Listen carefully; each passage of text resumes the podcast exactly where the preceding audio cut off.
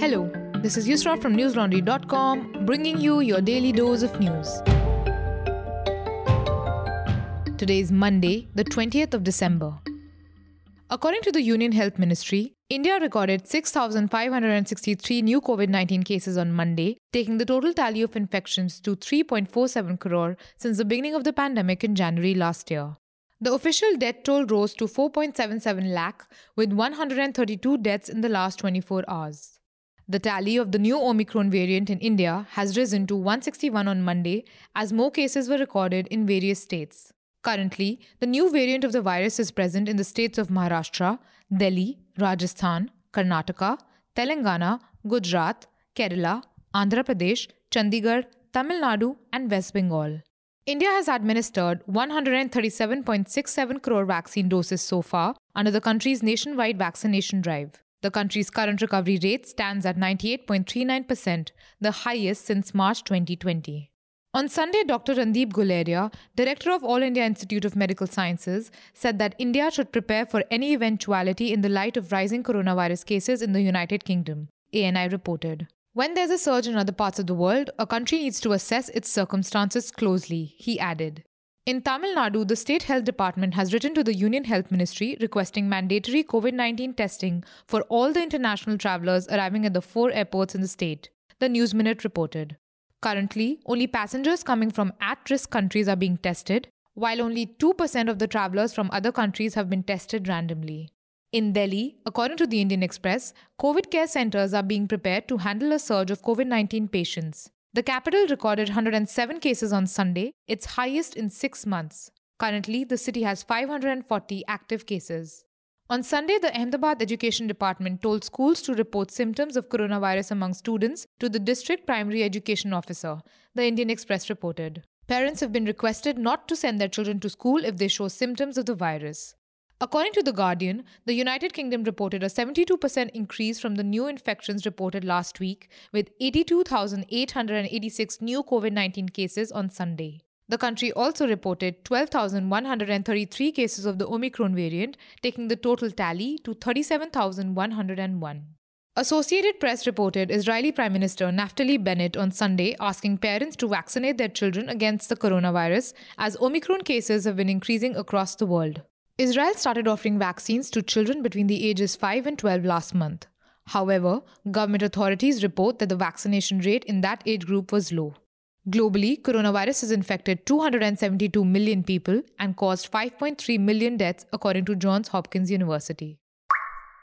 The Indian Army had to deploy troops at major power stations in Jammu and Kashmir on Monday to restore electricity cut off due to a strike by the power department employees, ANI reported. On Sunday, the Jammu and Kashmir administration had requested the army's assistance after the strike left large parts of the Union territory without electricity amidst a harsh cold wave, the Indian Express reported. Jammu and Srinagar were among the places that reported power outages. According to NDTV, the administration was able to restore electricity in some areas after seeking the army's assistance. The employees of the power department began their agitation on Saturday, and over 20,000 staff of the Union Territory's power transmission and distribution corporations have taken part in it. The employees are protesting the decision to privatize some assets and opposing the delay in salary disbursement. The agitators are also against the merger of the J&K Power Development Department into the Power Grid Corporation of India. Sachin Tiku, the General Secretary of the Power Employee Union, told NDTV, and I quote, It's the issue of our existence. It's the fight of the people we are fighting. We will be left with nothing if we lose the transmission sector. It's the backbone of the power department. Unquote. According to the managing director of the Jammu Power Distribution Corporation Limited, Shivanand, the government has agreed to pause the joint venture and re examine the concerns raised by the employees. But Nand said that the employees have now come up with new demands like reverting back to previous systems, such as granting them salary from government treasuries, which was not possible in view of the unbundling of power sector reforms in the Union Territory, the Indian Express reported. On Sunday, the city of Srinagar reported a minimum temperature of minus 6 degrees Celsius, while some other parts of Kashmir were even colder. A further drop this week in minimum temperatures and snowfall is predicted by the India Meteorological Department. On Monday, on a Pakistani fishing boat in Indian waters, security forces caught 77 kilograms of heroin worth rupees 400 crore. Scroll reported. The boat, Al Hosseini, had six crew members and was apprehended by the Indian Coast Guard and the Anti Terrorism Squad, Gujarat. The boat has been taken to Jakhau in Gujarat's Kutch district for further investigation.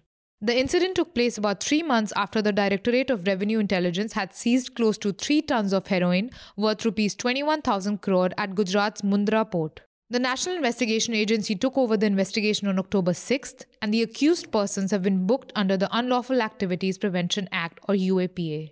Earlier in April, the Coast Guard and the Gujarat Anti Terrorism Squad had detained a boat with Pakistanis from Indian waters near the Jakhau coast. According to PTI, the boat was carrying 30 kilograms of heroin worth rupees 150 crore.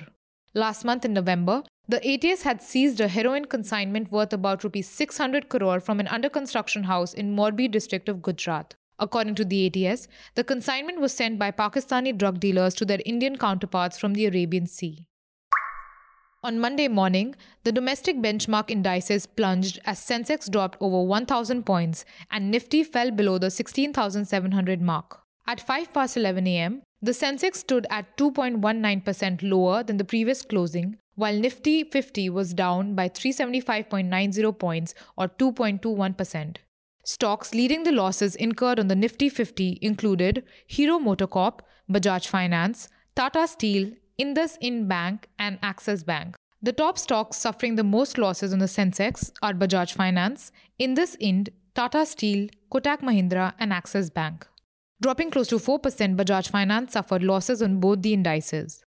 According to VK Vijayakumar, the chief investment strategist at Geojit Financial Services, the rise in inflation, hawkish central banks, surge in COVID 19 cases, consistent selling by foreign institutional investors, and a slow growth momentum affected the markets, PTI reported.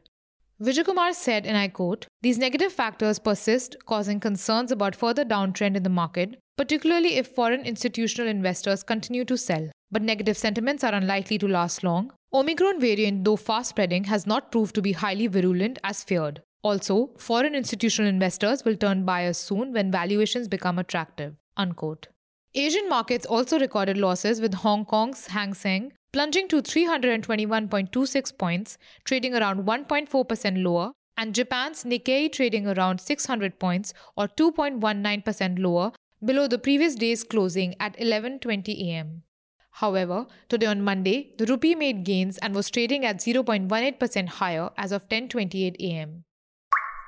On Monday, the five opposition parties whose MPs were suspended from the Rajya Sabha on November 29th skipped a meeting with the centre to discuss the stalemate in parliament, the Hindustan Times reported. The refusal came one day after the invitation for a discussion was extended by the centre to the parties. 15 opposition parties who have been protesting against the suspension have now intensified their agitation over the last two weeks. On Monday morning, the leaders of the opposition parties held a meeting to decide whether to attend the meeting called by the Bharatiya Janata Party led central government, reported ANI. Deciding against it, Shiv Sena leader Sanjay Raut said, and I quote, We will not attend the meeting called by the government. We will demand the resignation of Minister of State Home Ajay Kumar Mishra and revocation of suspension of 12 opposition MPs in Rajya Sabha. We will not let both houses of parliament function. Unquote. According to the Hindustan Times, leader of the Communist Party of India, Binoy Viswam, said that the parties refused to attend the meeting as they saw it as a ploy to divide the opposition because the government has only invited members from select parties, including the Congress, Trinamool Congress, Communist Party of India Marxist, Communist Party of India, and Shiv Sena. Mallikarjun Kharge, leader of opposition in the Rajya Sabha, said that it was unfair and unfortunate as only select parties were invited, NDTV reported. Derek O'Brien from the Trinamool Congress also said the government's call for a meeting was a failed stunt, as it only called members of five opposition parties, leaving out the rest. He tweeted demanding the revoking of the arbitrary suspension. 12 MPs were suspended on November 29 for allegedly being unruly and violent during the monsoon session in August. The session was marked by disruptions in both the Lok Sabha and the Rajya Sabha because of the Pegasus spyware row and the farm laws. Speaking of the parliament, we have addressed the suspension of the 12 MPs in an episode of the Sansad Watch titled Winter Session Kicks Off with Suspensions and a Reproductive Tech Bill. Sansad Watch is a weekly show at News Laundry where we tell you what the leaders you have elected have been doing for you. Watch that episode and also keep your eyes and ears peeled for the latest episode releasing tomorrow. And if you like what we do, holding power to account, then support us.